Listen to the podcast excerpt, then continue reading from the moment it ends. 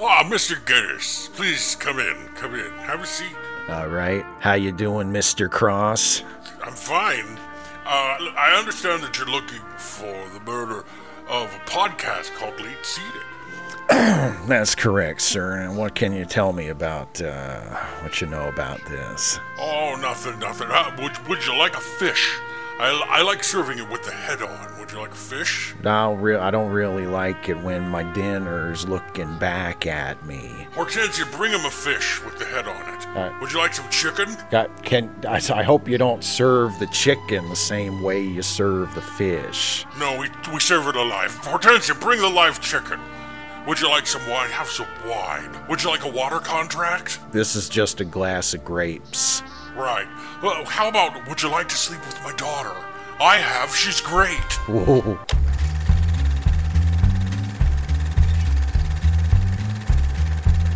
Forget it, Jake. It's Chinatown. Hi, everybody, and welcome to Late Seating. I'm Jason Harding, And I'm Steve Shives. and on this show, we take a classic movie and we see if it lives up to its reputation, whether that reputation is good or bad. And this time around, its reputation is good, right, Steve? It couldn't hardly be no better. I bet it could be better. Well, well, It could be taught in schools to grades, to school children.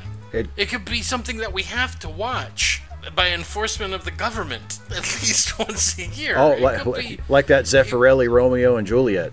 Oh God, yeah. We went on a field trip to see that. Really? Movie, yeah, to San Francisco to watch You got to see it in a theater. movie theater. We just watched it on, on one of those rolling TV carts. Well, that's because you're 10 years later than me and your schools had no money and, Yeah. and it sucked. And our, and our English teacher was like, "Now there's going to be boobies in it, so everybody calm down." And we were like, "Okay, we'll be calm. We'll be calm." They didn't even say that. We got surprise boobies. Surprise boobies! Wow. a surprise movie. We got to watch the movie with popcorn and snacks, and then we Damn. all got to go to Pier 39 after because the movie's only what two and a half million years long, and then after we got to go to Pier 39 and fuck around and get even more candy Wow. and be as high as kites when we got home. You know- and tell our parents we saw tits. in our public schools, Our suck on that. Bust us. On a 40 minute bus ride so that we could see tits. And it was the greatest day of my life.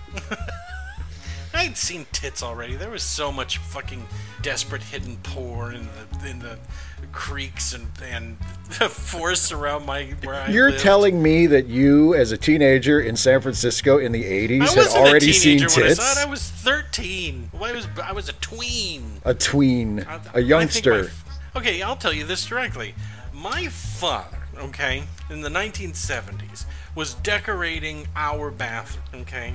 And what he decided to do in the tub was just put a bunch of pictures of people naked having baths, right? That he cut out of pictures and stuff like that. right? Sure. And that's nothing but lots of, well, it was mostly women. So I saw tits when I was five. While you were taking a bath. While I was taking a bath, Yeah. yeah, sure. Yeah. I never asked him about it. And then there was one time when I was eight, when he went to uh, he went to drop off the car at an auto shop. I asked to use the bathroom, and I went into the bathroom, and they had a stack of fucking porn. Like they had Oui. Do you remember Oui magazine and Penthouse? And I was just looking through them, and I was in there for like 35 minutes because the guys at the shop started laughing because they knew exactly what I was doing.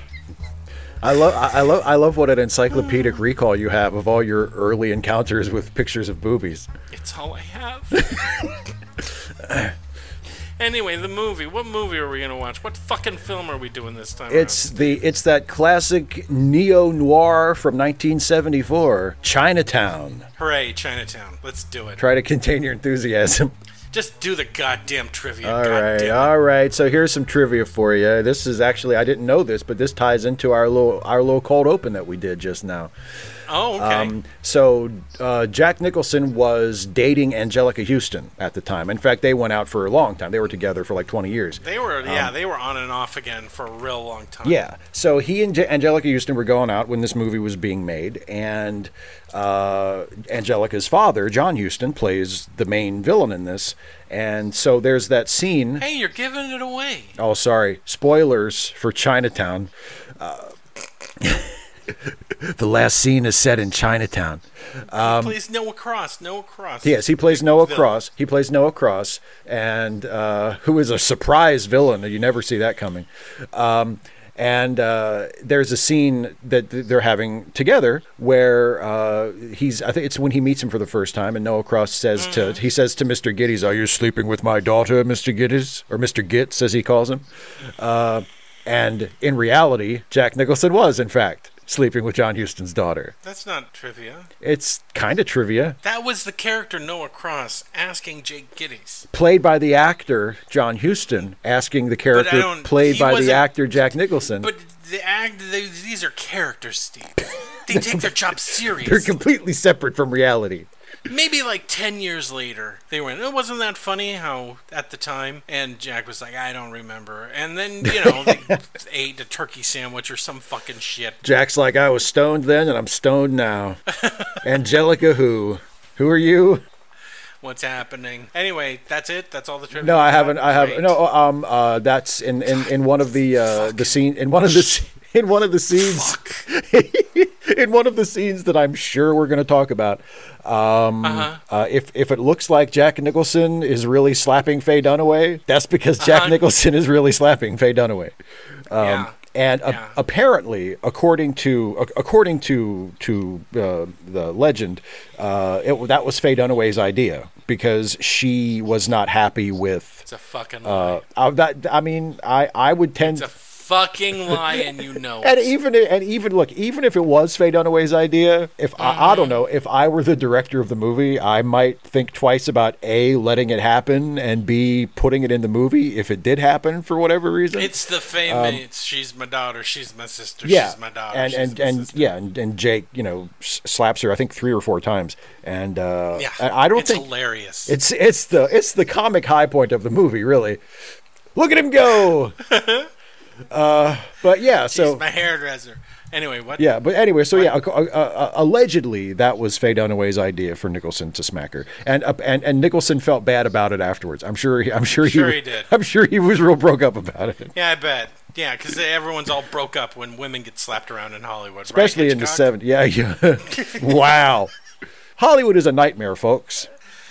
It's a nightmare Uh-huh. Especially factory. if you're a woman. It's a nightmare factory built on a foundation of violence and broken dreams. Um, anyway, one last bit of trivia. This this actually does uh, make me make me smile a little bit. It's one of those weird sort of uh, random factoids, and I don't know if this was intentional on the part of. Uh, I guess it would have been the screenwriter Robert Towne or what. But uh, the film is set in the year 1937 Great. the real Chinatown in Los Angeles was mm-hmm. demolished by the year 1936 because that's where they built Union Station. And Right. the new Chinatown would not be in place until 1938, which means that the film Chinatown is set during the one year when the real LA had no Chinatown. Wow.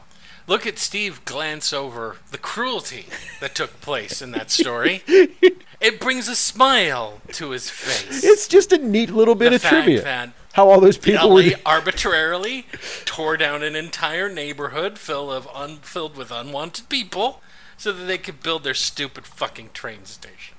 But you're right, it is historically inaccurate. I just right? thought it was neat. That's all. What? That people were displaced and had to find a new place to live? And Yeah. it took them a year and a half of living in cars or on the street before they could settle into another section of Los Angeles? Yeah, you know, Is it's just it's just a little Is that what you're giggling about? it's a little it's a little piece of movie history, you know. It's just Today I am Jason, ruiner of things. So, yes, it it brings a smile to my face too. you know Quentin Tarantino would think it was worth it Fuck him. because he he seems he seems to disregard everything other than movie shit. Mm. like if you told him if you told him that like Citizen Kane, you know, in order to film mm. Citizen Kane, they had to drown 15 children, he would have been like, "Well, but I mean, it's such a great film, though." Mm. like, y- okay, That's is that all your? that's all my trivia? trivia. That's all my trivia. I have some trivia. What's the trivia you have? So, according to what everyone said, or at least what was pushed by the studio and the production company, was that Faye Dunaway was impossible to work with because she was histrionic and she didn't get along with Roman Polanski or Jack Nicholson. When the truth of the matter probably is, is that she was a woman who had opi- opinions and feelings and was tired of being pushed around and treated like an object. And this culminated in one day after she spent the entire morning getting her hair perfect that Roman Polanski was shooting a scene and one of the hairs was just out of place. And so he walked up and pulled the hair out of her head. And she said, That's it. You don't get to treat me that way. I'm not upset by you touching me and literally pulling hair off of my head like I'm a fucking object. I'm actually upset because of the way I'm being treated, and she nearly quit the movie. They convinced her to continue to do it because in Hollywood, if a woman quits a movie, she never works again. Yeah. Isn't that fun trivia, Steve? And uh, was it before or after that incident that Roman Polanski changed the ending of the movie? I think it was during the writing. so that the incestuous uh, the incestuous villain survived and the, the victimized woman was killed. he has the woman killed. By sheer coincidence. It was completely by coincidence. Hey, do we want to? Oh, hey, look, it's my turn for my part. Yeah, time to talk about the people who made the thing. That- yeah. It was directed by Roman Polanski. You know him. He's not coming back to the United States ever because um, he raped a 13 year old girl. He's fleeing justice. And for nearly 20 years, people have been saying he didn't. It's fine. He didn't. Either they say he didn't do it, despite the overwhelming evidence, or Yeah. what he did wasn't that bad and he should be allowed back in. Fuck him. Fuck Roman Polanski. In the years since that, five more women have come forward where he assaulted them when they were children. Yeah. He's got a problem. And that problem is he's alive. And I don't want him to be alive anymore making movies. I don't give a shit how good his movies were or are, because apparently he's still making them. He keeps saying that, that, you know, it's all blackmail. Fuck you, you creepy, skeevy little shithead. I mean, you know, the funny part about that, right? And this is what I He think. also directed Rosemary's Baby He's- and the piano. I mean, when people like that, and and Woody Allen has made the same sorts of arguments, like you know, it's people making stuff up because they bear, they have like a grudge or they want money or something. Like, if you were some kind of unscrupulous person and you were going to blackmail some Hollywood big shot, you know, mm-hmm. and you're gonna, and, and you were making up stories that were totally untrue, and it was purely for purposes of blackmail because you wanted money. Would Roman Polanski be the dude you would go after? Like seriously, he was No. never. It's not like he was never like a blockbuster director. I mean, he was obviously very successful, but I mean, like there's got to be deeper wells in Hollywood in the '70s than Roman Polanski. And before we get any deeper, I know that the the woman, because she's a woman, she's a grown woman now, Oh yeah, has said, "Oh, he's suffered enough, and I don't want him to suffer anymore." That's that's great that she's found it in her to forgive him. It doesn't mean I do. It doesn't mean that anyone else has. it doesn't mean the law either. should. Yeah, Hey, remember when he won Best Director for the piano? For the piano. Everyone in Hollywood stood up. Martin Scorsese and all the other directors all stood up and clapped their wee little hands for the rapist. Because, you know, that's what Hollywood is. That's what Hollywood is. Well, uh, how many of them have their hands dirty as well? I mean, you know, it's just it's I, I, it's just as as the Weinstein thing I think showed us. Like it's just so normalized. You have no idea how mm-hmm. normalized it. is. Even I'm sure I'm sure a lot of those people who were applauding for Roman Polanski, if you cornered them and said, "Can you condone what he did?" they would say, "No, of course not." But they live in this world where it's like, "Oh, can we applaud for Polanski? Is that is that okay?" And someone says, And, "Yeah." and stand up for him. and, and and someone says, "Yeah, oh, no, that's fine," and they do it because that's just that's the world. It's this amoral world that they've been living in for so long. You know, yeah. that's to, not to excuse any of it, but I mean that's No. yeah, Anyway, that's it was it's a nightmare. By, uh, it, I just it's yeah, it's bad. It was produced by Robert Evans, and he he uh, wrote uh, he produced Marathon Man and Popeye. I thought you were you're, you're, really you're really taking the, uh, the the the top titles from his resume, don't aren't you? care. And also, he uh, was convicted of cocaine smuggling. I, I think when he I, uh, I think when he died, his body was nothing but cocaine. Yeah, but then they rehabilitated him because it's Hollywood, so who gives a shit? If it had been a woman, they probably would have erected her up on a pole in, in Hollywood and said, "See, everybody, we don't we don't condone this." We don't tolerate drug use in Hollywood. Exactly. Starring Jack Nicholson as Jake Gittes. You know who he is. God damn it. He's I the- don't care. Faye Dunaway as Evelyn Cross Mulwray. She was in Mommy Dearest and she was in Network and she was in a whole bunch of movies. And everyone said she's so hard to work with because she's a woman and she has opinions and she doesn't keep her mouth shut. And she may maybe quit if you if you treat her like meat. So don't try, but it's really hard. I know you guys. It's really hard when you see a woman to think that there's a person there. John Huston is Noah Cross, and you know John Huston. He's a world famous director, and he directed The Maltese Falcon, and he directed a whole bunch of movies. And um, he was the voice of Gandalf in The Rankin Bass, The Hobbit, and um, what else? That's it. He's Anjelica Huston's dad, Yes.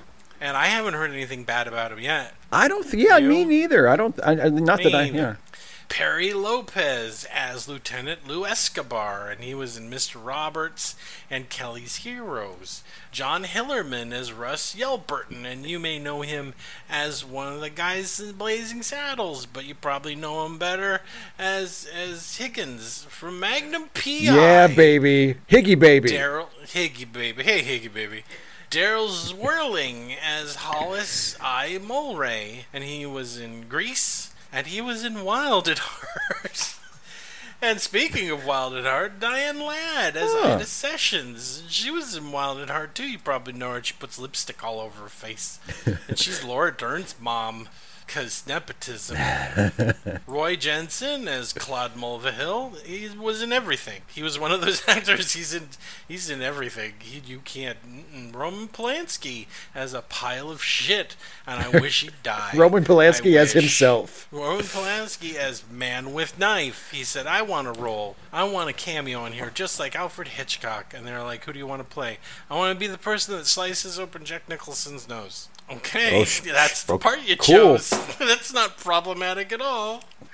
Just like you told one underage model while you were working on him that she could become, he, he could Sharon Tate her. Boy, that's dark, it? Oh, that's a little that dark. That's a little dark, yeah. Fucking dark. Yeah. Joe Mantell as Lawrence Walsh. He was in Marty. Bruce Glover as Duffy, and he was uh, Hitman in Diamonds Are Forever. And he's the daddy of Crispin Glover. And as soon as you say it and you see his face, you're like, "Yep, that's Crispin Glover's Yeah. Totally. dad." Totally. Nan Nandu Hinds is Sophie, nothing. James O'Rear is lawyer, nothing. James Hong is Kahn, and you know him. He's in everything. Everything. Kahn Evelyn's butler, and he, you know, we just recently talked about how great he is in Big Trouble in Little China. Mm-hmm. Beulah Quo as maid. Hey, Steve. yeah, man. You know, she was an advocate so that um, Asian people could get better roles, screen roles in Hollywood, instead of laundryman, maid, butler, you know, Yeah. person working at a Chinese food restaurant. Yeah. Very. Yeah. Very important. And she plays the Mm-hmm. She maid. founded a yeah, and she founded a lot of organizations in pursuit of that goal. Good for her. Jerry Fu- Fujikawa as Gardner, nothing. Belinda Palmer as Catherine as Catherine Ross, nothing. Roy Roberts as irate farmer, and you might um, no, I He's the mayor. back. That's that's rant. Yeah, stop it. Stop it! My eyes are angry and it's hard to read. I'm sorry. Mayor Bagby, and he was in a lot. He's in tons of stuff. Noble Willingham is councilman, and you'll know him better as the old man in Walker, Texas Ranger. And he says things like, "Hey, Walker," and "Did you catch them varmints, Walker?" Uh, his Something immortal- I don't know. His immortal catchphrase, "Hey, Walker." I think this kid has AIDS, Walker. It's a very special episode. Rance Howard is irate farmer, and he was in Ed Wood and a lot of Har- Ron Howard's movies because he's Ron Howard's dad. Ah. Boy, there's a lot of parents in this. George Justin is barber, nothing. Doc Erickson is customer, nothing. Fritz Fritzi Burr is Mulwray's secretary, a lot of TV and movies. Charles Knapp as mortician, nothing. Claudio Martinez as boy on horseback, who gives a shit? Federico Roberto as Cross's butler, nothing. All of these are nothing. Alan Warnick, nothing. Burt Young, okay, Burt Young was in Rocky. We all know who Burt Young is, right? Oh, yes. Of course we do. He's in Rocky. Elizabeth Harding, she has my last name. Aw. Any relation? Technically, she has the same name as my ex sister in law. Wow. I supported that divorce. You. Uh, I under I understand. Even though she was I in Chinatown? her. I support. Yeah, even though she was in Chinatown, it's not the same person as Curly's wife. Yeah, she's only in pictures. No, we see her. Do Yeah, we? at, at the end, or close to the end, when he goes to Curly's house. Who gives a shit? John Roberts is Mr. Palmer Nothing, and Cecil Elliott is Emma Dill Nothing. Music by Jerry Goldsmith, and he did scores for Alien, and Planet of the Apes, and Star Trek: The Motion Picture, and Star Trek: First Contact, and he wrote the theme to Star Trek Voyager, and a bunch of other Star Trek shit. Making that Star Trek money. Good for you, Jerry. Mm. Sucking on Roddenberry's tit. He's like, these Star. Trek people will take whatever I write. They don't even care if it's good. Cinematography by John A. Alonzo, and he did Scarface and the Bad News Bears. That's the uh, range. That's a career trajectory for you. edited by Sam O'Steen, and he's edited almost every single Mike Nichols film. Name it. Name one, Steve. Name a Mike Nichols film. if you can. Um, The Graduate. Yep. Yep. Name another one. Another Mike Nichols. Um, Do it. Do it. Catch twenty two. Who's Afraid of Virginia Woolf? Yes. Um, You can't think of a more recent one. a what more- about Henry? Wait, was it called Henry? oh, Where's regarding oh where- regarding Henry, that fucking Harrison Ford movie. Yeah, regarding Henry. Oh, yes, yeah. that one too. Yeesh. Yeah. Hey, you know, if, if a guy's willing to hire you all the time, just do it. Get take the money. paycheck. Absolutely. Distributed by Paramount Pictures. Oh, I skipped the production companies. I wonder why. Oh, because it was produced by Penthouse. Because Penthouse produced movies. Bob Guccione Yeah, wanted that- that Oscar. That Penthouse. also, Long Road Productions and Robert Evans Company. Distributed by Paramount. I said that. Release date June 20th, 1974. Oh boy, a summer release. All the kids will come streaming out of school A summer blockbuster. Oh boy, oh boy, and everybody wants to know why Star Wars and Jaws hit so fucking big. Um, running time 131 minutes, budget 6 million, adjusted for inflation 32 million dollars. Box office 29.2 million, adjusted for inflation 158.3 million dollars and it, it made so much money that the academy was like hey child fucker we're gonna make this the best movie because we're bankrupt we're bankrupt It didn't actually win Best Picture that year, though, i don't give a shit because it had it, it had the misfortune to come out the same year as Godfather 2, and Godfather 2 won pretty much everything that year. no that's true huh? but it got nominated It didn't. It got nominated for like eight, I think, but it only won Best Yeah. Screenplay. they ate it up they, oh boy we love this movie oh boy yum yum yum steve Yes. let's just fuck. let's, yeah. Okay. Just take let's just take as much up time as you need. dress up like detectives i guess Okay. Okay. drive around in old timey cars Sounds like fun, doesn't it? should shouldn't it It should. it should It should. You're getting the knife in the nose. I'm not doing that. I'll Uh. get beat up, beat up by the Orange Grove workers. Can we'll we'll share knife in the we'll, we'll share those duties because he does get beaten Yeah. up a lot in his movie. He's like every time he turns a corner, he says he has an exchange that's kind of like this. Fuck you. he never learns. He gets his ass No, kicked like every other scene, and he still comes swaggering in, every going time "Fuck he and meets someone in too." this movie, he insults them, and then they're they go to beat him up, and sometimes they get to beat him up, and sometimes they don't get to beat him up. Yeah. Let's let's run into the world of Los Angeles in 1937 and its shitty history and let's go to Chinatown. I hope there's a place that's selling dim sum because I'm hungry and I don't. And we'll just stay there the whole time. We're not gonna get involved, Steve. We're gonna stay clear of the story and just hang out in Chinatown. That's right, Steve. Steve. Yes. Steve. Yes. Take it away. Okay. yeah, I think you mean that literally, don't you? Yes, I do. Just please, just take I it. do. Take it. Tell me. Just tell me I don't have to do this. Just give me permission to stop. Come on. no. Okay. So we first we get some lovely old school Hollywood style credits. Yeah, the classic Paramount. uh, Yeah, the classic credits. uh, You get everybody's name up front with the score playing and just simple title cards, and it's black and white and uh, really classy. And then we fade in. Mm-hmm. Well, it's sepia tone. it's yeah, right. Yeah, it's sepia tone. And uh, but they use the old Paramount logo. yeah, yeah, and even like the fonts and stuff. They, I mean, it, it's it's you know it's in the style of like a movie from the 1930s. Um, and then we we dissolve from the credits to photographs of a lady having sex with a man, and the photographs are being held by that lady's husband. Yeah. played by Burt Young, who is essentially playing Paulie from Rocky in everything but name only. Right. And uh, Except he's sad and he tries to eat the Venetian He's really upset, yeah, and and then we, and that's when we meet uh, J- uh, Jake Gittes, who is Jack Nicholson, and he's like, you know, I just had the blinds installed. You can't eat the blinds, you know, and he has a really. Uh, he, he shows us that he's a brilliant sleight of hand artist where he, he swivels around in his chair to get some booze out of the cabinet. And when he swivels Mm-hmm. back around, not only has he gotten the booze, but he has also magically put a cigarette in his mouth. I know, it's weird. It's, you know, this classic film. I have a question. yeah, Why does he have a big portrait of uh, FDR? because he's Like patriotic. a really big.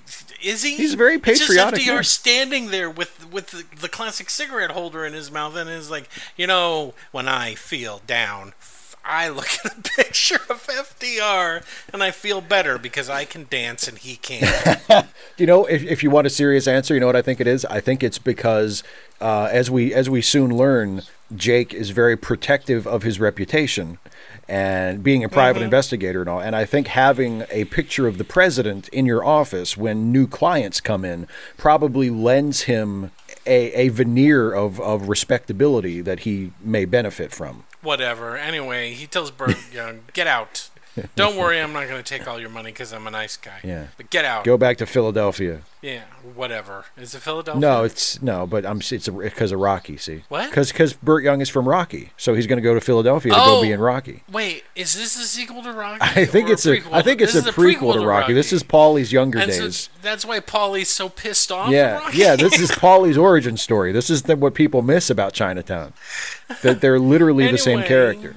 There's a lady there that wants to see him. That's right. She says that she is Evelyn Mulwray, who is, uh, and, and that her husband is Hollis Mulwray, who is the chief engineer of the water department. That's right. And she thinks that he- that that old Hollis is having an affair, so she wants Mm, Jake to follow him around and take pictures and find out if he's got a girlfriend. yeah, and Jake says, "Okay, I guess. Sure, that's what I do." Right? Yeah, he's a little reluctant because, uh, well, he he tells her he says, you know, it's better not to know, and kind of tries to brush her off, and she's like, uh, you know, no, I want to, I, I want to know the truth, and he's like, okay. The end. The end of movie. That's the whole movie. That's- Wasn't that great? Yep. The whole. But first, he goes to a water department meeting, Right. and that's great, riveting movie. Yeah. where he says, "Come on, you guys, we can't drink the ocean." And we can't give all of our water to farmers. We'll just continue to steal it from Northern California and and create a, a permanent animosity between two parts of the state. You know, the part that has the water and was smart enough to build around it, and the dinguses who decided, hey, let's build a whole city in the desert. That's a great idea. Let's live where there is no water. And steal other people's water so that we can have swimming pools and fucking lawns. And and And- and that, my friend, is the story of America. that is the story of America. Anyway, he follows what's his name. Yes, he follows Right. him, and uh, he uh, he follows him to uh, a riverbed. And Mm. um, uh, is this where he uh, he he sees the water being dumped? Yeah, so uh, what's his name goes out to the ocean and he's just like wandering around, right? Right. And then water gets dumped into the ocean, right? Right. and he wants to find out how long he's been there and he puts a what he takes a watch and he sets it because he's got he's like batman and he's got a whole utility belt full of watches and he puts it underneath the tire of the car so that when the car drives away it'll crush the watch and it'll know when he left and it turns out he was there all night long right Yeah. and he goes back to the office and he takes a picture of somebody who does he take a picture of Um. they're out on the boat Oh yeah. Well, no. He's because yeah. He's they're following Mulwray around. Yeah, they're Yeah. following Mulwray around. Yeah. And And they, yeah. they t- yeah. And the pictures somehow wind up in the newspaper? Yeah, well, because he he, he take they take pictures of him in the um, in the boat, and then he also follows him to an apartment, and he takes pictures of him Mm-hmm. like you know with with uh, a woman who is not the woman who hired him, and Right. and um, yeah, and the picture ends up in the newspaper, and Jake doesn't know how it got there because he didn't give it to the newspaper. He gave it to the wife, and then it's in the newspaper, and he's like, "What happened? How how did this happen?" You know? Yeah. And then he goes and he gets a shave, and a guy says, You're shitty. And he says, I'm not shitty. and now we'll have a racist joke. Look at Jason just zoom through the plot because he doesn't want to be here. Ah, yes. Jake Jake tells the racist joke that he heard at the barber shop. and he thinks it's hilarious. Yeah, but then he turns around and there's a lady there, and she overheard the racist joke, and now he's embarrassed. tell the joke. He doesn't want the lady to know he told a racist joke. tell joke. the jokes. Do you want me to tell the joke? Tell- I don't. T- tell the for for for critical reasons. It's- for, we make we'll transform this part. of, tell tell him the tell the joke. It's- I love making Steve do things that are okay. uncomfortable. You, you really want me to tell this joke? Do it. okay. I'll, I'll laugh. Okay. I'll laugh. I'll make us both look bad.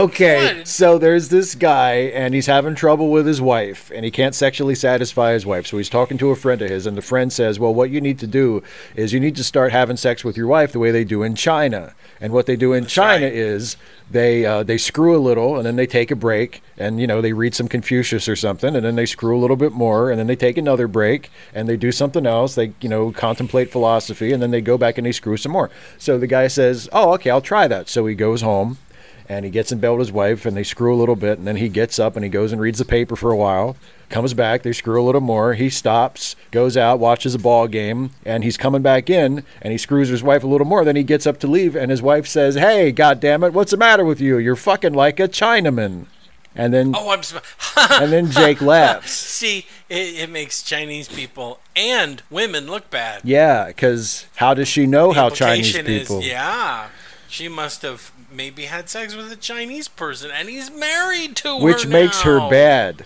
Only bad white women have sex with Chinese people. what are you possibly thinking? Especially in the San Francisco area, my goodness. I have so much to destroy your career, Steve. That was out of You are, context.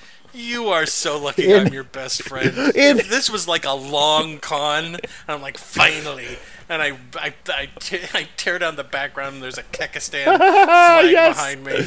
In my defense, Jason did ask me to tell the racist joke. I did. And you did it because you're you're giving in game.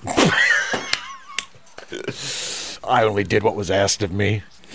Now choke me a little. Anyway, cheers.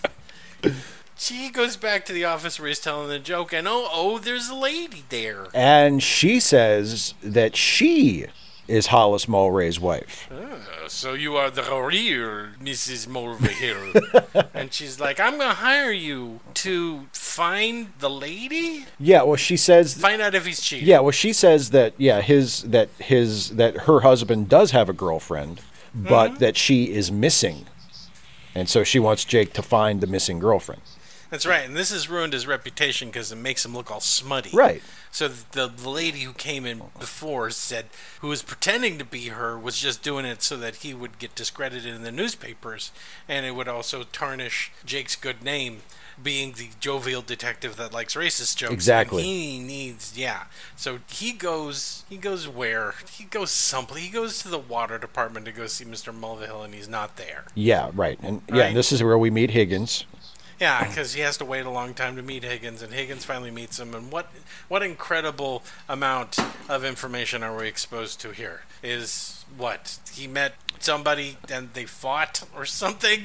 Yeah, something like that. Um, and he's not well, and, and that Mr. Mulwray's not in the office, and I think it, we. Um, he says that. Oh, and it, does he tell? Does he talk to him? No, he doesn't talk to him about that yet. At some point, he talks to, to Higgins about something else, about the the water the water that he saw being dumped in the desert. Because the whole the whole point. like, where is Magnum, and when will we be done with my case? Exactly. Magnum owes me money. Oh yes, Magnum owes everybody money. um, Anyway, then he goes to the Mulvihill place. Well, first he gets in an almost argument with a guy, with a random guy, right? He walks in and he says, "Hey, random guy, you're an asshole," and he's like gonna beat him up.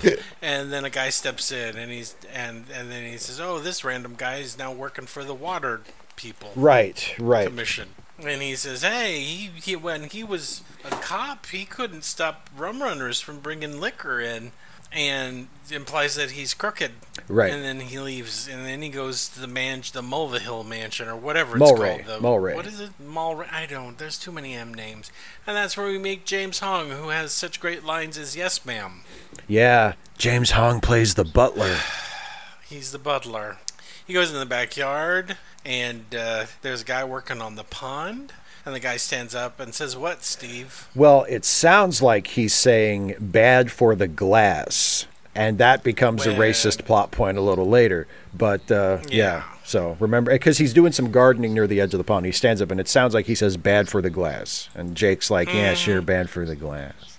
And then uh, Mrs. Mulwray comes in, and she's just gotten done doing some barebacking. I'm sorry, what? Not the way, not the way me we mean it. She, it means she was With a riding her horse. horse without a Yes, without a saddle. without it, yeah. she was barebacking a horse. She was barebacking a horse. She, what a woman, so my you know, God. she comes in, her hips and legs are destroyed. She's a, she, Have we learned nothing from Catherine the Great? They sit down and have some tea, and she tells him some shit. I don't know what it is. Something, something, plot, something, right? Uh, yeah, is this? She- Yeah, that's right. And um, she tells him that he he he usually goes to the reservoir to take a walk, and that if if and if he wants to see to to meet with him, he should go there. And sometimes he likes going to a dry reservoir to drown in salt water. Yeah, that's Oops, the- Did I jump the gun? Uh oh, He goes to the reservoir and he meets a detective. What's this nuts? Escobar. Escobar. And he's like, So you're looking for Mulwray? And he's like, Yeah, well, here he is. And they're dragging up the most ridiculous fucking looking corpse. He sure is dead. he looks really surprised. Yeah, I think he does. You know, sometimes it, you you don't see it coming. It is so stupid. I know it's supposed to be horrific, but it just looks dumb. He looks like one of those googly-eyed. Um, when you buy a card for your grandpa because you hate him and it's got a bad joke and all the characters that are either drawn or the real people and they have googly eyes instead of real eyes. Yeah. That's what he looks like. Anyway, now we stop by. We go to the coroner. Mrs. Mulwray identifies him, and uh, And he has salt water in his lungs. he had Very salt important. water in his lungs. Yeah. So do we find that out then? I- no, no, I think the coroner- yeah. is just like he just he drowned. Well, at some point that becomes important. At, at some point, it's it's established that that he drowned in salt water. Yeah. So anyway, Jake goes down and he's checking out the crime scene. Yeah, he's yeah, and this this is when he meets the the two guys uh, who catch him Well, when he jumps the that, fence. he meets a, a kid on a horse. Remember? yeah, the that's kid on the right. horse? Yeah, and he's like, It's okay if you don't remember because I barely. no, because he's no, he remembers the because he saw the uh, Mulwray was talking to the same kid when he when he was following Mulwray Mm-hmm. before he got killed. Yeah. Anyway, he gets chased around by these guys, and then they trap him up against a chain link fence, and they say, "You stop or bad things are gonna happen to you." And he's like, "Yeah, what?" And he says, "Well, I'll stick this knife in your nose." And then I'll flick it, and your face will explode in blood. And that's what happened. That's how the human body works. Yep. And they say you better keep your nose, get it, keep your nose out of it, get it, Your nose. nose out of our business. And uh, he gets some stitches, and now we've got the bandage that we have to contend with with almost the whole movie. Yeah. Right. And then um, we go to a restaurant to meet whatever her name is, Evelyn. yeah, Evie, and uh, they talk and they talk and they talk some more the next day. And I honestly don't remember because none of this. None of this means anything. None of it, Steve, is related to the water or anything, is it, Steve? no, but But eventually, he thinks it has something to do with water. Well, yeah, and he, he goes back to the water department, and the uh, the, the the secretary, I guess, for um, Yelbert and the, Higgins uh, tells him that uh, Mr. Mulwray used to actually own the city's water supply, along with this guy Noah Cross, who is in photographs that are in the office. Yeah, because that's what you want. Things that some that people need to stay alive, you want in the hands of a corporation. Absolutely, Right, yeah, Nestle. yeah, really. Anyway, Nestle saw this movie So- and we're like, someday that'll be us. So then he goes to Noah Cross's place. Yeah. And he's like, I'm looking for your daughter. And he said, I want you to find the man that, the woman that she's been seeing. I'm going to pay you all, all the money. I'm going to pay you all the money if you do it. And now my mariachi band is here. Excuse me. And he goes to the public works department. Yeah. And there's some pimply guy there, and he's like, "Show me all these the new escrow? Oh boy, land deal shit." Yeah. And so. Well, yeah. he says, "What does he say?" He, said, he noticed that all of these recent purchases, it's like like the whole valley's just been bought or something. Yeah, right? has recently been sold. Yeah, yeah. Mm-hmm. And then he goes to an orange grove, and they shoot at him. And he gets in, he gets beaten up again. because they think he's like working for the water department or something. Yeah, because so so what it turns out is happening. The ba- the gist of it basically is is this is that people the, the the farmers that own the land like these orange groves are being pressured to sell their their land. And and that the reason why these orange farmers beat him up is cuz they thought he was someone from the water department who had come to cuz they And he nuts one guy real good. yeah, oh yeah, and uh, and they thought that they were that he was there come to like sabotage their operation because apparently that's been happening Mm-hmm. a lot to try and force them to sell. Um, They've been poisoning the wells Yeah. and doing a bunch of other stuff. Yeah. It's like that scene in Logan, that movie I like. Oh, Logan, yeah, Remember when the guys show up and they're going to turn off his sprinkler system? yeah, And Logan breaks a And he gun says- over his leg and he's like, Yeah. Get the fuck out of here. or I'll kill you really bad. And they're like, Okay.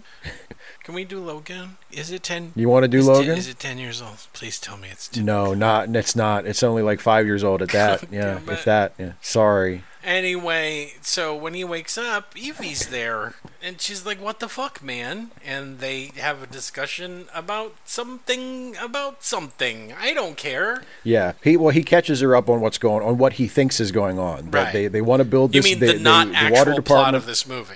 The thing Yeah, that the- we are concentrating on for the bulk of this film is all a misdirect red herring. We're doing that. Yeah. Okay, okay. They right. want to build. They want to build a dam, but they're not actually going. But the dam is just an excuse to move the water. The water is not actually going to go to the reservoir created by the dam. It's going to go to all this land right, that these right. private landowners are buying, And- and, it'll be for their benefit, not for the city. Right, and then they go. To, the Evie and him go to an old age home, and they meet old old ladies who are making a quilt. And then bad guys show up, and they're like, "What do we tell you? We're going to have to uh, kill you again. do we have to cut the other nostril wide open?" But then they escape, and Evie takes him home, right? Yeah. And then she cleans his nose. Yeah. And then she cleans his pipes. She's so, she's so overcome with passion after cleaning his cut nose Hmm, It's the blood. that they spend the night together. Yeah, and the next morning they're up there pillow talking, and she asks him about when he was a cop, and uh, we get we get some more hints about how he doesn't like Chinatown, right? Right. And then someone calls and she's like, "Stay where you are, I'll be right there." And he's like, "What's going on?" And she's like, "Fuck you, I'm not telling you." Right? She's like, Yep. "Fuck you, Yep. I'm not telling you." So he uh, sticks around and watches the house. Oh no, he follows her. Well, no, he follows her. He follows her to wherever she's going, and he sees her with this young sees, girl. Yeah, and he assumes that the young girl is the girlfriend of her husband that he was supposedly hired to That's find. right. And then he Yeah. he's in her car and she gets in her car and he's like, "You tell me the truth now." And she says, "Fine, that's my daughter." Right? Yeah. No, And he's like, "Oh, okay." no, wait, no. He says, Oh no, it's his sister. She says it's my sister. It's, It's, my easy sister. to get yeah. confused when your family tree is Yeah, so short. Anyway, he's like, okay, and what does he tell her? That the sister is something, something, something, red herring. and the next morning, he goes over to her house, and no, he goes over to somebody's house. Whose house does he go over to? Is this where he gets the phone call in the middle of the night and they say go to go to such and such address? Yeah. And there's a there's a dead woman there and the detectives are there waiting for him. Mm-hmm. mm-hmm. Yeah. And yeah, yeah. And it's actually it's it's the woman who who impersonated Mulwray's wife. Yeah, she calls him and Yeah. says, "I didn't know that this was going to happen. and I got paid to do it because I'm a call girl." And uh, they they go over to her house, and she's dead, right? Mm mm mm mm mm. And then he Yep. has to meet Escobar again, and he's trying. Does he tell Escobar this is what's going on? What he thinks is going Uh, on? I don't think he does, not yet. He he he. Well, 'cause Escobar says if you have any evidence about this, you need to turn it over to us. Mm-hmm. Right. And um, so he goes. Uh, he goes to look for Evelyn. He goes back back to the mansion, and Right. she's gone. Like she, all of her stuff is packed up, and and the the butler or the the maid is like, oh no, she's like she left. Mm-hmm. So he goes in the backyard, and the gardener is still there. He says, "This this is very bad for glass." And it turns out that the pond is what, Steve? It's salt water. Why? Plot reasons No, for why? plot reasons. Who in the world said, "You know what I want? I want a saltwater pond." Why? Maybe they keep saltwater fish. Very bad for glass. What? They keep what? They keep saltwater fish in the saltwater pond. Anyway, he fishes out a pair of glasses, right? Yeah. And he tracks down Evie, and he goes over to his, her house, and she's he's like, "You're gonna tell me the truth." And she said, "She's my she's my sister," and he hits her, and he says, "She's my daughter." And he's like, "I want the truth," and he keeps beating her and beating her, and then she finally falls down, and she tells him the truth. And what is the truth, Steve? That she's her sister and her daughter. How's that that she's possible? the product That's of impossible. she's because she well it's but as as Jake uh, figures out pretty quickly it's because uh, her father raped her and it's the it's the child of her and her father. How old was she when uh, Daddy did the bad thing? Did they tell us? I guess she was she must have been pretty She young. said 15 15. is it 15? She was 15 years Yeah. old when it happened, and So Does Jake apologize for hitting her a whole lot? He does not. And all she wants is to grab her daughter and go back And go. and go go back go to Mexico, Yeah. right? Yeah. And uh, he leaves. Escobar comes up and does something. I don't know what it is. Anyway, he goes to Paulie's house and he's like, "Hey, you want to drive around?" Paulie has hit his wife for cheating, I guess. Yes. Yes. That I'm telling you he is he is Paulie. but what does he? That's totally a Paulie move. he wants Well, Paulie he- to drive wants- him, right? He wants Paulie to take them, yeah, to take them to, I guess, to the airport, Mexico. uh, so so they so they can go to Mexico, or yeah, or yeah. But again, he because Paulie still owes him money, so he's like, if you do this, then you we're square, and like I'll throw in a hundred bucks for your trouble. Right, and then he goes for some reason back to Milvy's uh, to Evie's house, and Noah Cross is there again, and he's like, "Just tell me where the girl is," and he's like, "No," and then a guy comes up and starts play playfully playing with his ear with the muzzle of his gun, and he says, "Okay, I'll take you." Right? Yes. And they go, they go to where it is, and the cops are there, and the cops are like, "You're under arrest, Jake, because uh, you tampered with evidence, you withheld evidence, and other things." And he's like, "Look, this is Noah Cross. He's a bad guy." And Noah's like, "Yeah, I'm Noah Cross, and I'm rich." And then Evie comes out, and she's like, uh, "We're leaving," and she has her daughter with her. And Noah's all they get in the car, and she's got a gun, and Jake is like, "Put the gun down," and she's like, "No, I don't listen to you." And um, then Noah comes up and starts to open the door because he wants to get his hands on the girl, right? And You- right, she yeah. shoots him in the arm, and he kind of goes, "Er." And then she drives away, and the cops shoot at the car, right? Jake tries Yes. to stop him from shooting, and then the car irks, and we hear his scream, and they run down to the car, and Evie's had her eye shot out Yeah. and her daughter slash sister is screaming, and uh, the pederast comes up and grabs the, da- the the daughter and tries to cover her eyes, and he wanders off. The end for him. And um, Escobar told, tells Jake, "Get out of here! I'm dropping all the charges and just go home, guys. Take him home." And one of the guys turns to Jake and he says, "What?" He says, well, Jake keeps like Jake doesn't want to go, like he keeps turning back and is obviously like Yeah, he's upset he's by what's just happened. and and the guy says, forget it, Jake. It's Chinatown. And then they walk up as the rest of the cop cars arrive. And the bad guy gets away with everything. He makes all of his money from his fucking water deal. And that night, he's probably funking his his daughter, um, granddaughter. And Yep. I don't even know what the fruit from that commingling will be. But the bad guys win. Funny how Yeah. the pederast wins the end of the movie from a movie Yes. that was directed by Steve. Tell me what you think of this fucking movie right now. As Roman Polanski would call it, a happy ending. Um, the good guy won. What? the good guy. Why I changed the ending because I wanted the good guy to win. Right. I'm sorry. we didn't What? want the bad lady to win. Are you talking The about the, bad lady. survivor of rape who's trying to run away with her daughter? Yeah, that's the bad. Yeah, the bad lady. She was going to ruin everything for that nice old Mr. Cross. She told people what happened. What? she had to die. anyway, Steve. Um, I will tell you this: um, it is difficult to separate the movie from the person who made Uh-huh. it, uh, because knowing what We know. type of person Roman Polanski is, and knowing what he did, both what we know he did and what we have very good reason to suspect that he right. did, yeah. Um, it's really difficult to separate the art from the artist because, yeah, as you point out, I mean, it's it, it sounds too on the nose, but it's literally what happens. The guy, the, the child rapist, gets away with it Yeah. at the end of the movie Because he's it's- rich. It, it's really yeah it's really difficult not to draw that line you know i'm just but um and also as we we mentioned a little bit earlier i mean you know there is some anti-chinese racism in it that Is there? is I just sort of notice.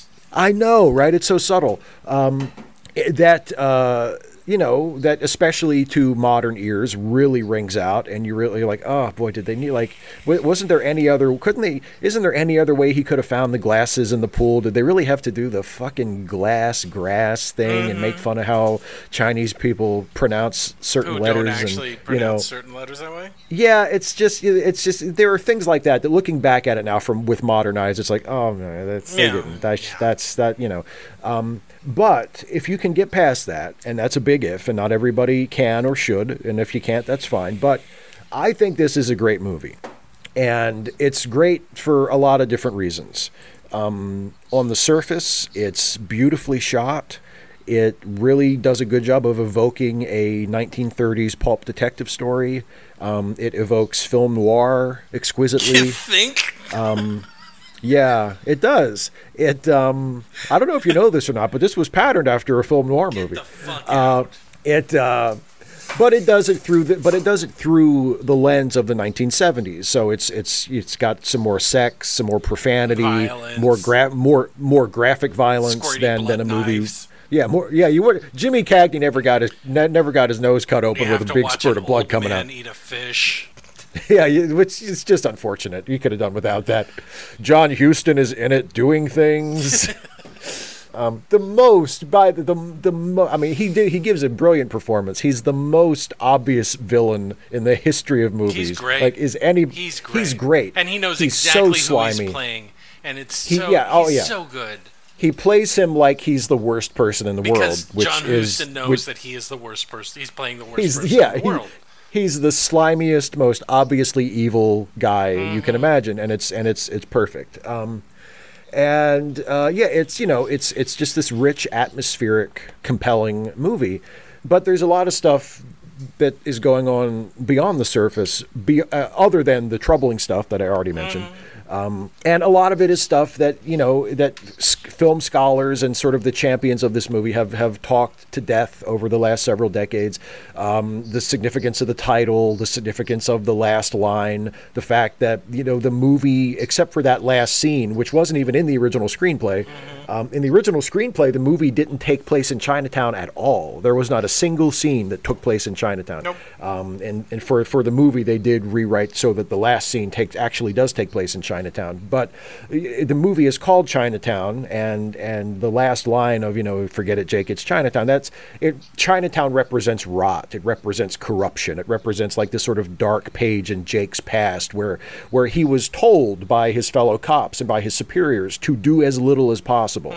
You know, everybody It's knew that it was corrupt. where bad people are.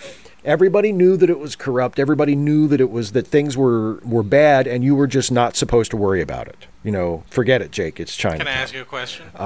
Yes, please. do we ever see any evidence of that? No. Where do No. we see Well, we all see- of the corruption? Well, we see that. Well, we the cor- well, I I think the point is that the corruption is in the police department and in the, the government. You know, it's not necessarily that the people of Chinatown are bad. It's that that rule the L.A. County and Ventura County and Orange County and all the yeah yeah. yeah, it's that the the authorities are corrupt. The government is corrupt. Mm-hmm. Right. The the people in, and the rich people who pull the strings Yeah. are are corrupt.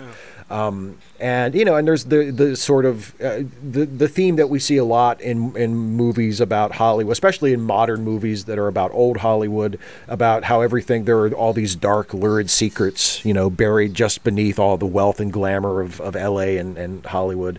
Um, people talk about the screenplay by Robert Towne and how great it is, and I mean, it, it it it's been praised so much that I guess it, it might be fair to say it's been overpraised, but it is a really really good screenplay. Um, and and you know, I mean, if you've ever, if anybody's ever taken a screenwriting course or or read Syd Field's screenplay book, uh, Robert Robert Towne's Chinatown script is a major reference point. Yeah, he he goes back to that again and again to point out things about story structure and how to move a plot along and. Um, you know, as a great example of the three act structure, which Fields was a major proponent of, and um, you know, and and it tells a very complex story with impressively little exposition. You know, there, there there was originally there was a voiceover written for Jack Nicholson to deliver, but they got rid of that, and I'm very glad that they did because one of my favorite parts of the movie is that it doesn't lay everything out for you. That uh, you do have to pay attention and watch and figure things out, and and you can if you do if you do pay attention to the movie and watch and and and figure out what is happening as Jake is figuring it out. You can you know you can figure it out too. Yeah. Um, and that's very much how the story is structured. J- Jake is in every single scene in the movie and is the point of view character from start to finish. And as Jake is learning these things and figuring out what's going on, we are figuring it out too. And and that is a really really effective way to tell this story. But so all of that has been talked about before. But what I, what I noticed and really appreciated when I watched the movie this time was the contrast between Jack Nicholson and the rest of the actors in the movie. Um, Chinatown is made in the style of a 1930s and 40s film noir, but through 1970s eyes. And every other actor in the film, at least every other actor giving a performing in a, a major featured character, is giving a performance that would have felt at home in a 1930s noir movie. I mean, you could take Faye Dunaway and put Faye Dunaway in a time machine, send her back 30 or 40 years, and drop her into Murder My Sweet or The Lady from Shanghai, and she could give this exact same performance, and it would fit perfectly. you know who Like, they it's wanted? it's- who they pushed for? Who? Pushed for before? Uh, well, the, um, they wanted the studio wanted Jane Fonda. really? Yeah, they pushed. I don't know if that would have worked as well. Yeah, D- well, Dunaway was was the right choice, and and she, like I say, she I mean, she's she's great in this, and she gives a very 1930s or 40s esque performance, um, with her with just her line delivery, and of course with you know the, with the way that she's styled and everything. I mean, you know, but she looks like a classic like old Hollywood movie star, and she acts like one, and and the rest of the performances are like that too, except for Jack Nicholson. Jack Nicholson is there in the center of the movie, giving this very modern, very naturalistic, very raw, instinctive Nicholson esque performance. And it's not like the other characters, and it's not like the other actors. So not on, uh, not only is the film an old Hollywood story told through modern eyes, but the protagonist of the film, the point of view character, the guy who's through whose eyes we are seeing the story, is played by an actor giving a distinctly modern performance. And I have never really noticed that before, uh, but I noticed it this time, and I really appreciated it and and thought that it worked really really well. Um, when you view a film noir through a more modern lens, you realize, or at least I realized, uh, why film noir remains such a fascinating genre to those of us who, who like it. And uh, that's because a good film noir or a good neo noir like this is it finds a way to be simultaneously cynical and idealistic. And I think we're all kind of stuck at that crossroads all the time in our real lives. We're all sort of faced with wanting to do good, wanting to make the world a better place, but also having to reconcile ourselves to how fucking difficult it is to do that. And in Chinatown, Jake knows that the world sucks, and he knows that there's really nothing he can do about it. But eventually, through the events of this movie, he finds a reason to care. He finds a reason to try. At least in the case of Evelyn, he at least wants to help her. By the end of the movie, um, you know, he's he starts out acting in his self-interest, wanting to save his reputation, but eventually he's acting to help Evelyn and Catherine get away, Right. and to exp- and to expose Noah Cross for what he has done. He's trying to do the right thing, um, and he's deeply upset when when that doesn't happen and when he fails. and gets and even though he punished for it. and he uh, yeah, and he gets punished for all He, he gets punished throughout the movie for trying to do the right tries thing. to do the right thing I mean, technically, Evelyn is the hero in this in this Yeah. in this movie. She gets punished for it. She, oh, absolutely, shot. she does. Yeah. Absolutely, she does. And Catherine is the innocent, and she gets punished too because she loses her mother, and she ends up in the clutches of this evil guy. Mm-hmm. I mean, um, so but but so even though Jake fails, and that along with everything that you just mentioned, uh, that is the cynicism of the movie asserting itself. You know, Sure. the, the world sucks. The world is a dark, corrupt place. Sure. You know, um, but Jake still tries. And we aren't, and the movie isn't so cynical or so dark that it leaves us with the impression that he's sorry he tried. We feel like he did the right thing, um, and it didn't it didn't work out the way he wanted it to. But he's not regretful that he tried. Um, and it, it reminded me of there. It reminded me of two Ernest Hemingway quotes. One is the one from that that is actually quoted by Morgan Freeman at the end of Seven, uh, where uh, from uh, a farewell or from. For who for whom the bell tolls, where it, he says the world is a fine place. The world is a fine place and worth the fighting for, and I very much hate to leave it. Um, and Hemingway wrote that in 1940. But in 1929, he also wrote in A Farewell to Arms, The world breaks everyone, and afterward many are strong at the broken places, but those that, that will not break, it kills. And Chinatown made me think of both of those, and I think those are both very appropriate. Uh, the, the it's about a mo- it it shows us a world where being broken is inevitable, and if you will not be broken, you will be killed. But at the same time, there's something about the world that is worth fighting for, that is worth at least trying to save, even if you're just trying to save one person in it or, or two people in it. And even if you know that you're probably not going to be able to do it because things are just that bad, or the corruption you're facing, or the evil you're facing is just that overwhelming, it's still worth fighting for. It's still worth trying.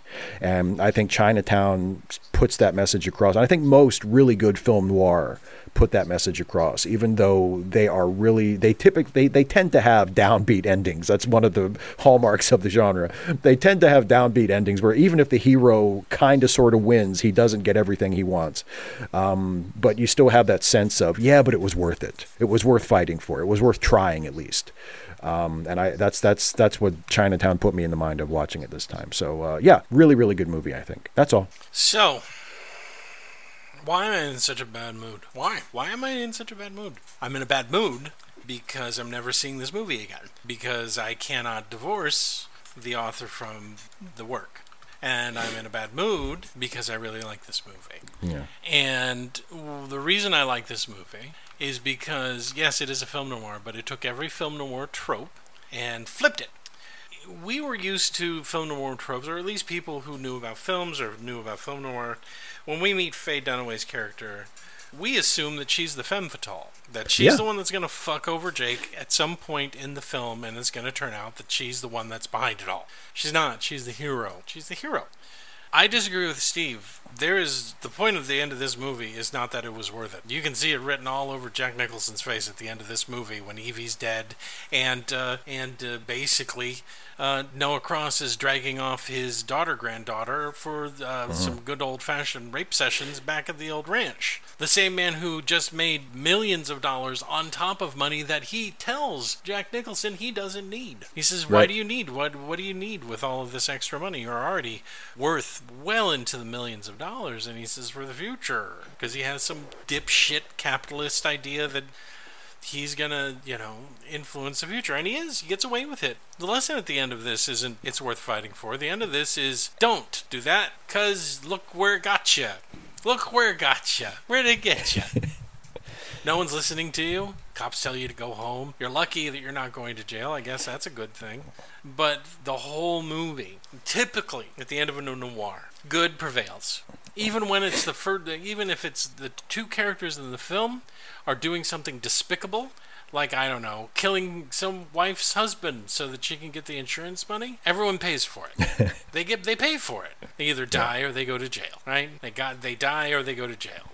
End of the Maltese Falcon. He didn't go to jail, cleared his name. All the bad people go to jail. Turns out the Maltese Falcon is fake, but good eventually prevails. Good doesn't prevail in this movie. Every all of the Dermot Strawn, the rain of herring that comes out of the sky during this film, in which we are convinced that it has something to do with water rights. It's kind of in there. We find out about the corruption, but nothing. That is not the point. By the time we get to the end of the movie, the point is let's get Evie and her daughter away from creepy old man. It doesn't work. Evie's dead. I mean, the original ending to this was Evie you know, Noah Cross goes to jail. Evie goes, no, Noah Cross dies because she shoots Yeah, him she in the kills him. fucking face.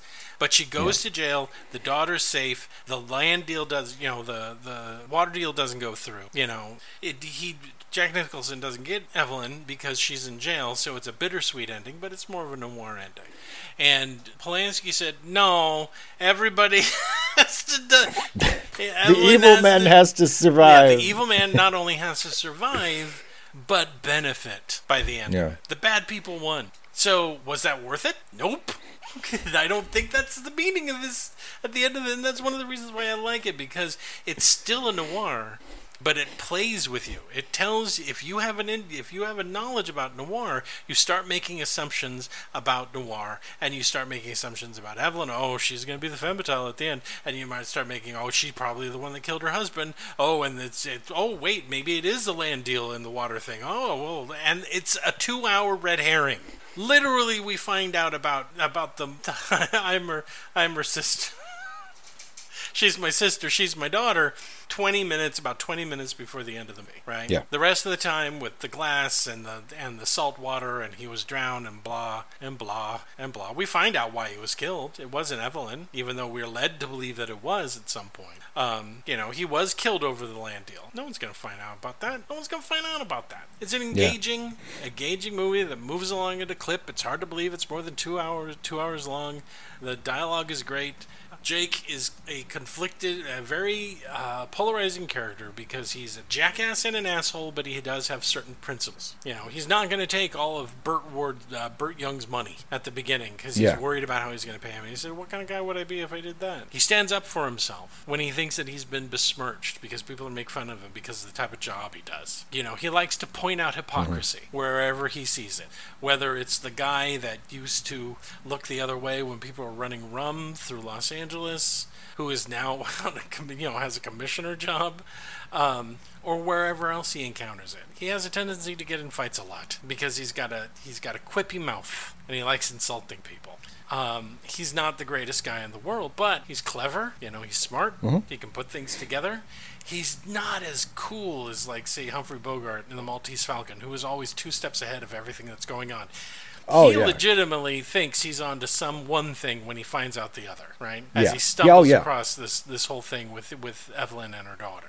Does it make it bad? No, it makes it great. It makes it a great movie that I'll never watch again because I have no interest in watching it again. I have no interest in singing this man's praises, nor do I, nor would it be a film that I would recommend to someone simply because now the movie leaves a bad taste in my mouth. And I don't think I'm going to be able to make it past it. I, I, I honestly can't. If evidence comes forward that says all of the allegations are certifiably not true, sure, that would be great. Do I hope that they are not true? Of course I do, because I want him to be recognized as an artist. But if they turn out to be, they turn out to be true, then I'll never see this movie again, you know. And I'm starting to find out that more and more of the artists that I used to admire or whose films I liked now I can't watch them because that's always in the back of my mind. And in this case, if nothing had happened to Roman Polanski with a 13 year old girl, it would be a bold choice for the ending of this movie to end Uh, the yeah. way it did. But now it's tainted because I can't help but think. Um, really? You changed the ending so that the rapist pederast gets away with everything because he's a millionaire? Yeah. seems a little wish fulfilling to me, Hmm. and I don't like it. So is it a classic? Yes. We're gonna watch it again? No, because it put me in a bad mood for the rest of the goddamn day, and I had to watch it twice. So Steve, classic? Oh, definitely. answer the goddamn definitely classic. but no, classic. But but I I'm I mean I I'm with you. Like we were talking about earlier, uh, before we started recording. Um, I mean, I do think it's a great movie, Mm. but I don't feel I don't feel the kind of personal emotional attachment to it where I feel like I'm going to watch it again after this. I mean, I, I'm not going to say I, I'm not going to say I'm definitely never going to. There may be a reason to at some point in the future. Who knows? Yeah. But but but I mean, I hadn't before I watched it for this. It had been probably ten or fifteen years since I watched it. I mean, it. I will Um, recommend. here's the thing: I will recommend it to honor the performances of the actors and actresses that are in it, and like John Huston, who's a great actor. He's fantastic in this. He's fantastic. Absolutely. There's no real clunkers, and if you close your eyes for about ten seconds, you won't even see Roman Polanski. So, I mean, Yeah, and You, you can just pretend that Jack Nicholson tripped and fell, and that's how he messed up his nose. Steve, rec- not recommend something. Oh, Make Oh, it this one's fun. easy. Make it funny. This one, this one's easy. I, I actually, there, there, I had a couple of possibilities for not recommendations, but you know, I, I, I, I did what I always do, Jason. I went for the low hanging fruit. Of course you did. Of course you did. I went for the low hanging You'd fruit. hurt me if you did. The movie I am not recommending is the movie that you might imagine I would be not recommending after a glowing review of Chinatown, mm. and that is the misbegotten and belated sequel to Chinatown. Oh. That was released in that was released in 1990. Mm-hmm. That's right. Chinatown came out in 1974. The mm-hmm. sequel came out in 1990, Yeah. And it's called The Two Jakes. Why isn't that good? It's boring. it's really, really boring. And, and here's the thing i- the most interesting thing about it is that it's one of a, a handful of movies. Uh, that is actually directed by Jack Nicholson. It's not the only movie he ever directed. He directed a few other movies, but it's probably the most high-profile movie he ever directed. And unfortunately, um, he is not a good enough director to, to elevate this material. It's just, uh, it- it's, it's. I don't know how else to say. It. It's just convoluted and dull and it feels like it was made by people who really liked Chinatown and wanted to sort of pay tribute to that and try to recapture that magic. It was the screenplay was also written by Robert Towne who you know wrote Chinatown but it just doesn't have Stars the a lot same of the same people. s- stars a lot of the same people, uh, and uh, stars uh, Meg Tilly as as an, an older version of Catherine from uh, Chinatown. And and it has a really, I mean, it's the the cast is fantastic. I mean, in addition to Nicholson, it's got Harvey Keitel. I mean, come on, Harvey Keitel. Um, Eli Wallach is in place?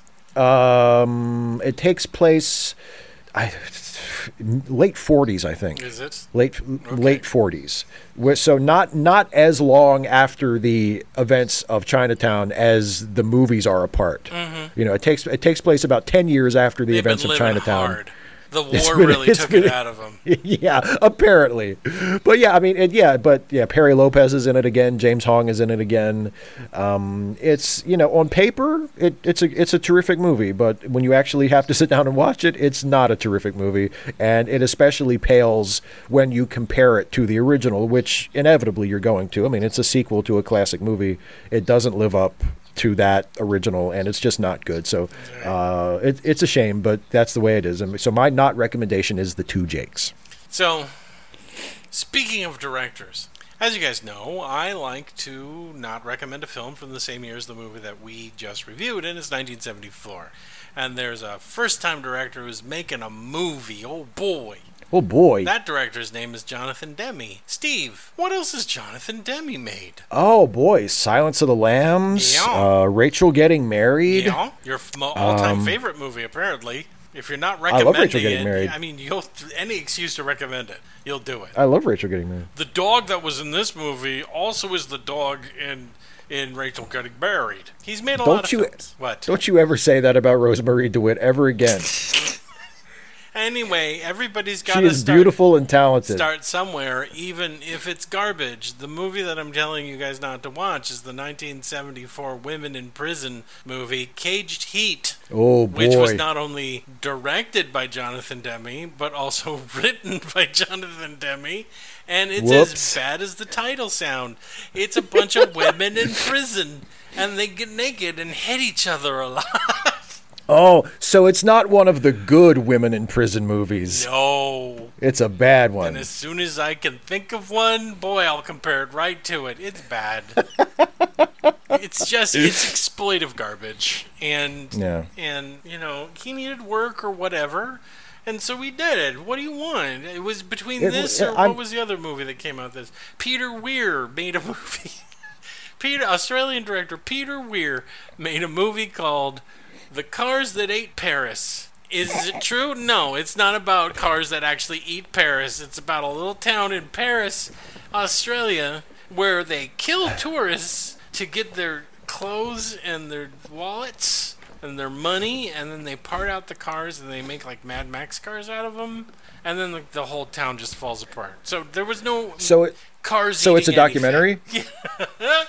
There's no cars eating anything. I had to choose between those two first-time director things, and I chose Jonathan Demme because you know I like him better as a director. I don't care.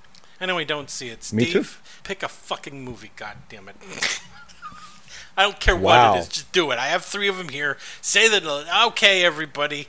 As you know, I make Steve choose blindly from three movies that I have selected, and I've picked a genre that he hates, and there are three Oh, movies in there that I don't even know if I like. Uh, there's two of them in there I know for goddamn sure I don't, but they're fucking classics, and we have to do it.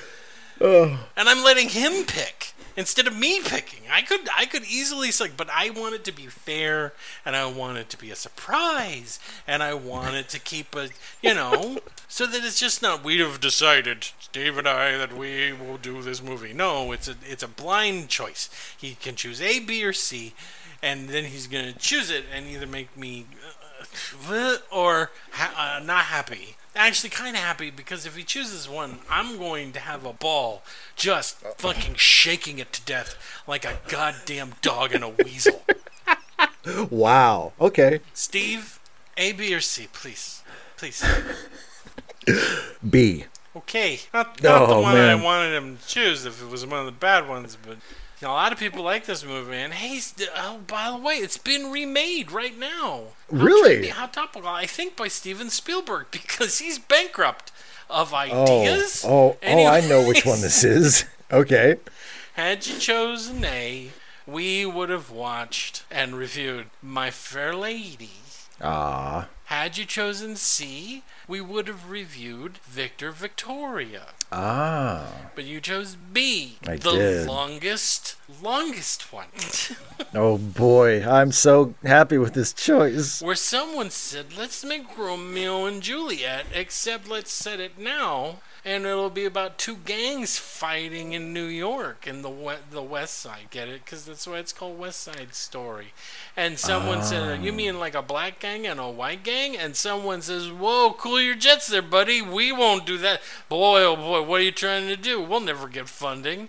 And, and they said, well, let's turn it down a notch as far as skin tone and make them Puerto Ricans. And they said, that's a great idea. People like watching Puerto Ricans dance and sing.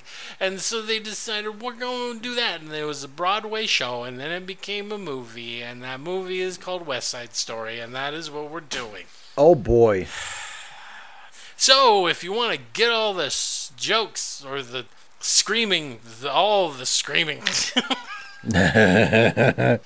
then go watch West Side Story before our next review. And that's it, Steve. I'm done. I'm done. I Okay, apologize you to made it. everybody. I'm in a bad mood. It's hot here. If you're watching the video, you can see that I'm turning bright red because it's 100 million degrees outside. This lemonade is not doing anything because it has no sugar in it. It's sugar-free lemonade. So it's just watered down lemon juice? Mm-hmm. When you get diabetes, you can judge all you want, buddy boy. I'm okay. Anyway, that's it. Hey, everybody, thanks for listening or watching the video if you're a Patreon supporter. And uh, for late seating, go see a movie this week. And this has been Steve Shives because Jason forgot to say his name. I did say my name. You didn't say this has been Jason Harding. Fine, I'm Jason. Harding. Hi, I'm Jason Harding. I'm the producer of the show. Hi, I edit it too. Hi, I'm Jason Harding. And this is me telling you, telling you to see a movie this week. See one. And this is Steve Shives reminding you, whatever happens, don't forget this: that you don't know what you're talking about, you dumb okie. I'm not from Oklahoma. You're not. No, my family's from South Dakota. You're from Minnesota, South Dakota. That's South it. Da- how? Yeah, I'm from South Dakota, Minnesota. It's a small town in Minnesota called South Dakota. Everyone It's- it- wanders around confused. Did that ever confuse you? What was it going to be my next question?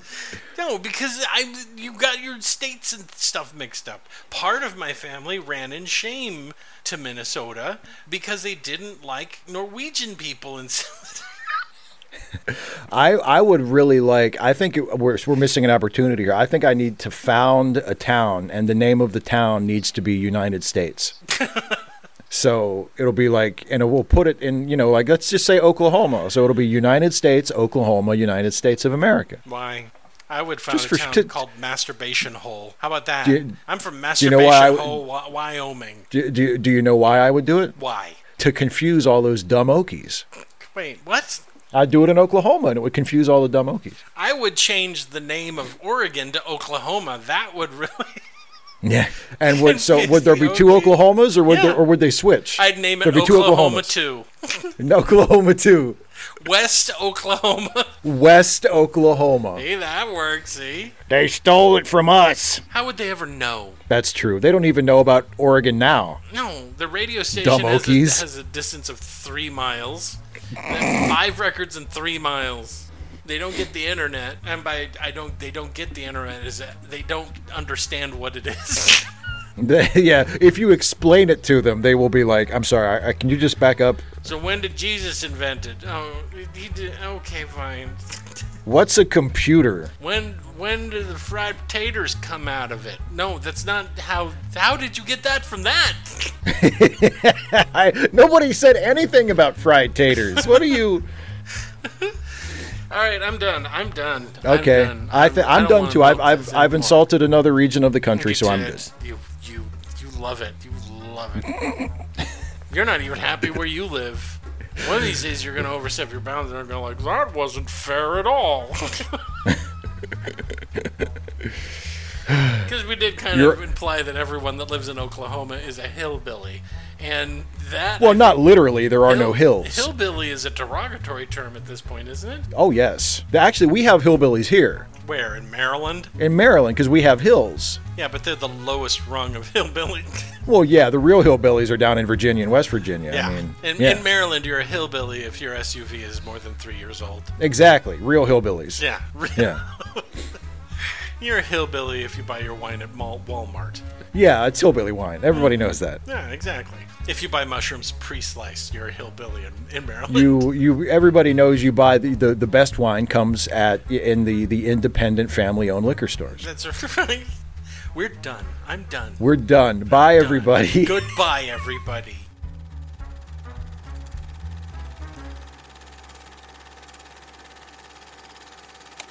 Late Seating is a Let Me Listen podcast production featuring Steve Shives and Jason Harding.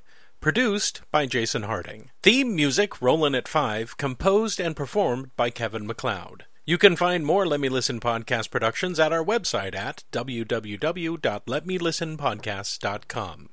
You can also find us on Stitcher, iTunes, or just about anywhere you download podcasts. Late Seating is a listener supported podcast. If you would like to support Late Seating or any of the other Let Me Listen productions for as little as $1 a month, please visit our Patreon page at www.patreon.com slash Lemmylisten. And thanks for listening.